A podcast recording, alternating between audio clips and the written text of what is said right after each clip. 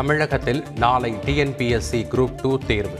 ஐந்தாயிரத்து ஐநூற்று இருபத்து ஒன்பது பணியிடங்களுக்கு பதினோரு லட்சத்திற்கும் அதிகமானோர் எழுதுகின்றனர். குன்னூர் வெலிங்டன் ராணுவ மையத்திற்கு சென்றார் முதல்வர் ஸ்டாலின். போர் நினைவு சதுக்கத்தில் மலர் வளையம் வைத்து மரியாதை செலுத்தினார்.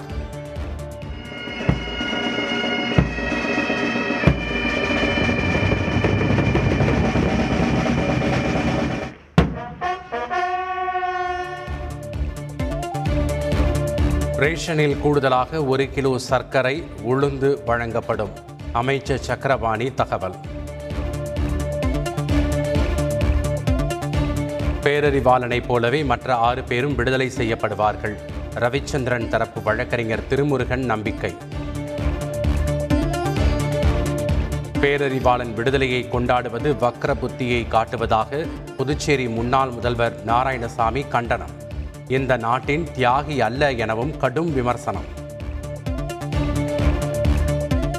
ராஜீவ்காந்தி கொல்லப்பட்ட போது உயிரிழந்தோர் குடும்பங்களுக்கு ஐந்து கோடி ரூபாய் இழப்பீடு வழங்க வேண்டும். தமிழக முதலமைச்சருக்கு சிறை கைதிகள் உரிமை மையம் கடிதம். வட சென்னை அனல் மின் நிலைய உதவி பொறியாளர் அடித்துக் கொல்லப்பட்டதாக புகார். பணிச்சுமை காரணம் என கடிதம் எழுதி வைத்ததாக கூறப்படும் நிலையில் உறவினர்கள் போராட்டம். ஒவ்வொருவர் தலையிலும் எழுபத்தைந்தாயிரம் ரூபாய் கடன். அமைச்சர் அன்பில் மகேஷ் கருத்து. வீட்டுக்கு மது அருந்தி வந்ததை தட்டி கேட்டதால் இரண்டு மகள்களை அடித்துக் கொன்ற தந்தை. ஸ்ரீபெரும்புதூரில் நிகழ்ந்த கொடூர சம்பவம்.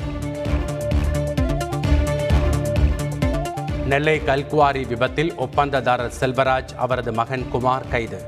மங்களூருவில் தனிப்படை போலீசாரிடம் சிக்கினர். இந்தோனேஷியாவில் சிறைப்பிடிக்கப்பட்ட குமரி மாவட்ட மீனவர் உயிரிழப்பு.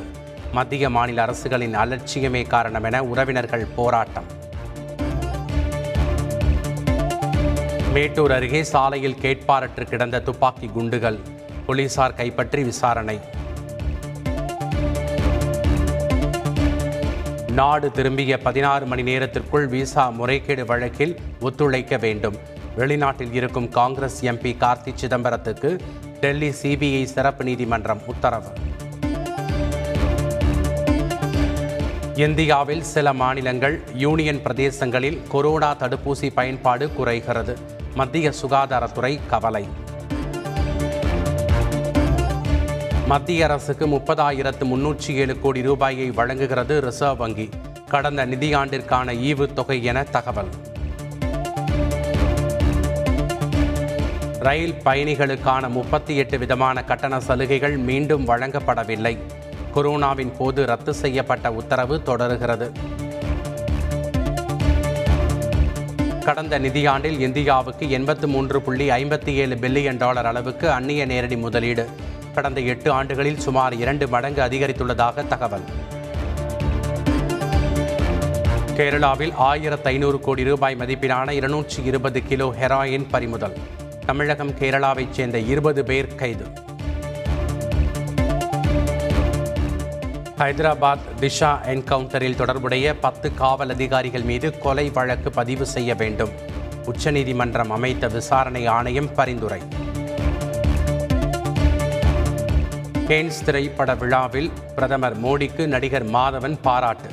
டிஜிட்டல் இந்தியா என அறிவித்த போது எழுந்த விமர்சனத்தை தாண்டி சாதித்து காட்டியதாக புகழாரம். பாட்டியாலா நீதிமன்றத்தில் சரணடைந்தார். பஞ்சாப் மாநில முன்னாள் காங்கிரஸ் தலைவர் சித்து. உச்சநீதிமன்றம் ஓராண்டு சிறை தண்டனை விதித்த நிலையில் முடிவு. தேசிய பங்குச்சந்தை ஊழல் வழக்கில் சிக்கிய சித்ரா ராமகிருஷ்ணன் ஜாமீன் கோரி மனு.